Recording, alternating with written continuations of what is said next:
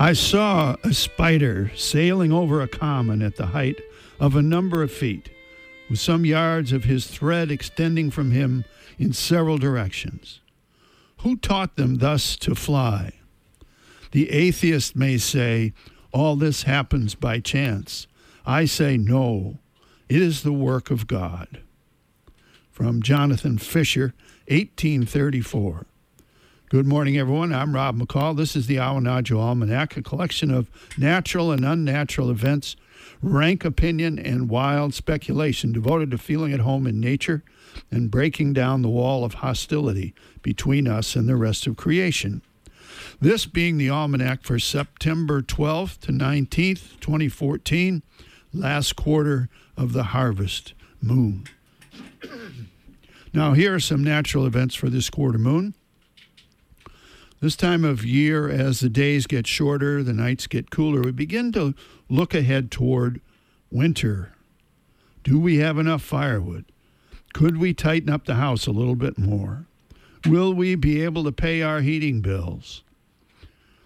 A recent long range weather forecast, supposedly from the National Weather Service, predicted heavy snowfalls as much as 50 times the average in many parts of the country beginning in late September.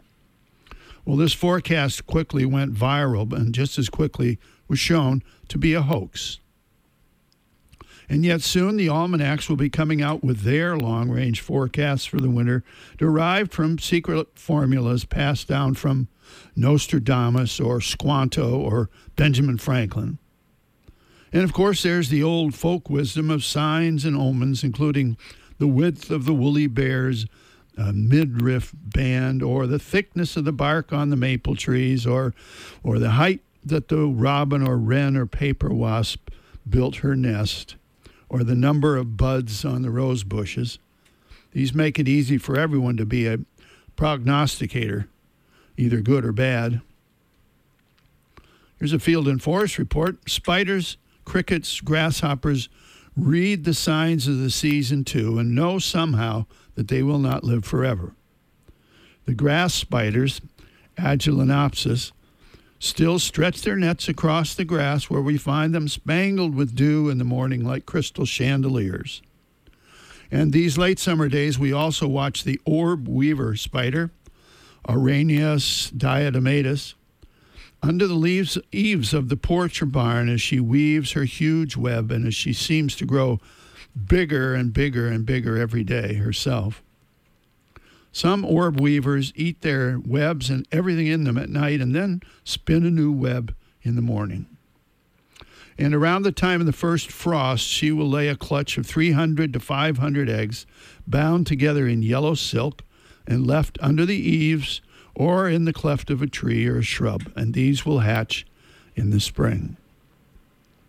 The orb weaver needs no poor Richard's almanac to tell her when it's time to lay her eggs.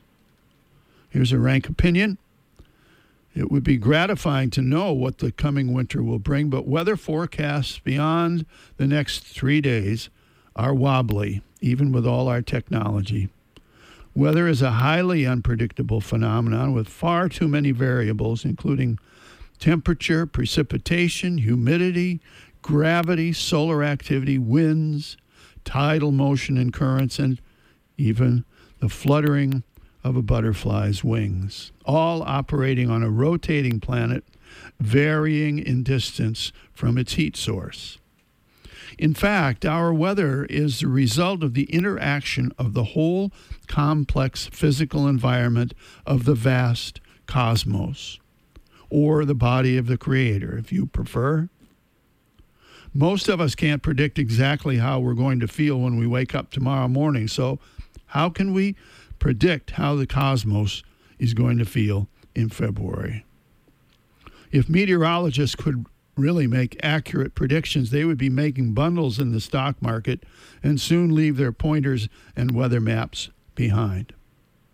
But still, it's good to check the weather report now and then and your woodpile. Here's a saltwater report. The Bangor Daily News reports that NOAA has discovered spectacular coral formations that may be hundreds or even thousands of years old in deep waters along the continental shelf in the Gulf of Maine. Is this astounding? We're inundated with information, and yet still our knowledge is imperfect, and our prophecy is imperfect. So, finally, a couple of seed pods for you to carry around with you this week. First, from Sam Harris Atheism is nothing more than the noises reasonable people make when in the presence of religious dogma. And from T.S. Eliot, 1888 to 1865. Where is the wisdom we have lost in knowledge and the knowledge we have lost in information?